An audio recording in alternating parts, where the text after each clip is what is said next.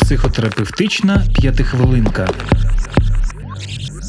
Цього місяця Верховна Рада ухвалила за основу законопроект, який визначає поняття мобінгу і закріплює заборону вчинення стосовно працівника дій, спрямованих на приниження його гідності та честі. Давайте розберемося, що ж таке мобінг. Мобінг або цькування – це діяння роботодавця або окремих працівників трудового колективу, які спрямовані на приниження гідності та честі працівника, його професійної репутації у формі психологічного та або економічного тиску, зокрема із застосуванням засобів електронних комунікацій, створення стосовно нього напруженої ворожої образливої атмосфери, у тому числі, що змушує особу недооцінювати власну професійну придатність. Мобінг є синонімом поняття булінг, з тією лише різницею, що останнє стосується цькування серед дітей. Термін «мобінг» був перше використаний шведським вченим Хансом Леманом, який вивчав офісних працівників на початку 80-х років. Вже ним було виявлено більше 40 різновидів мобінгу. Серед них – глузування, необґрунтована критика, наклеп, приховування інформації, поширення чуток та загрози. До них додалися також наступні – колективна ізоляція та бойкот, гумор та неформальні дії, навмисне дезінформування, псування особистих речей та речей, що надані у користування на робочому місці, а також заподіяння шкоди здоров'ю, як фізичному, так і психологічному.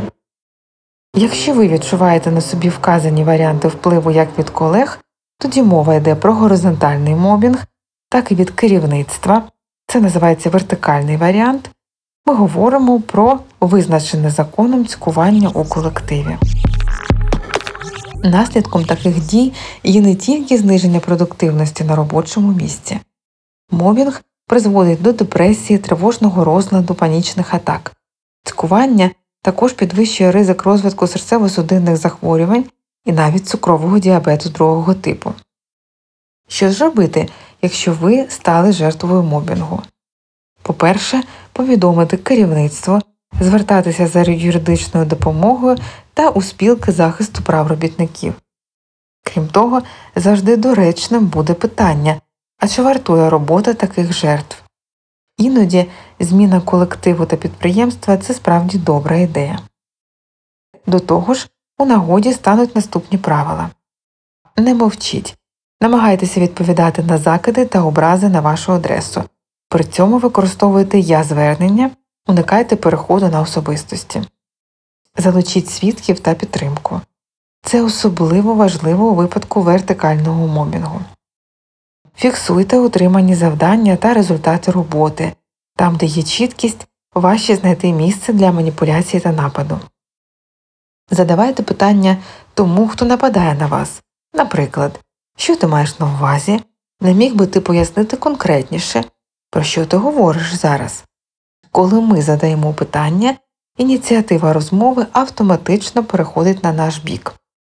Не поширюйте пліток і не беріть участь в обговоренні вчинків інших.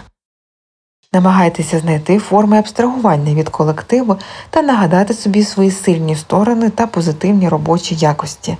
Не втрачайте віру у себе. Якщо ж цькування впливають на ваш стан та не дають працювати та почуватися безпечно на робочому місці, не стидайтеся подумати про звільнення. Це не програш або втеча. Іноді це єдиний та розумний спосіб зберегти своє здоров'я в порядку. Тримайтеся, бережіть себе та до нових корисних зустрічей в ефірі. Психотерапевтична п'ятихвилинка.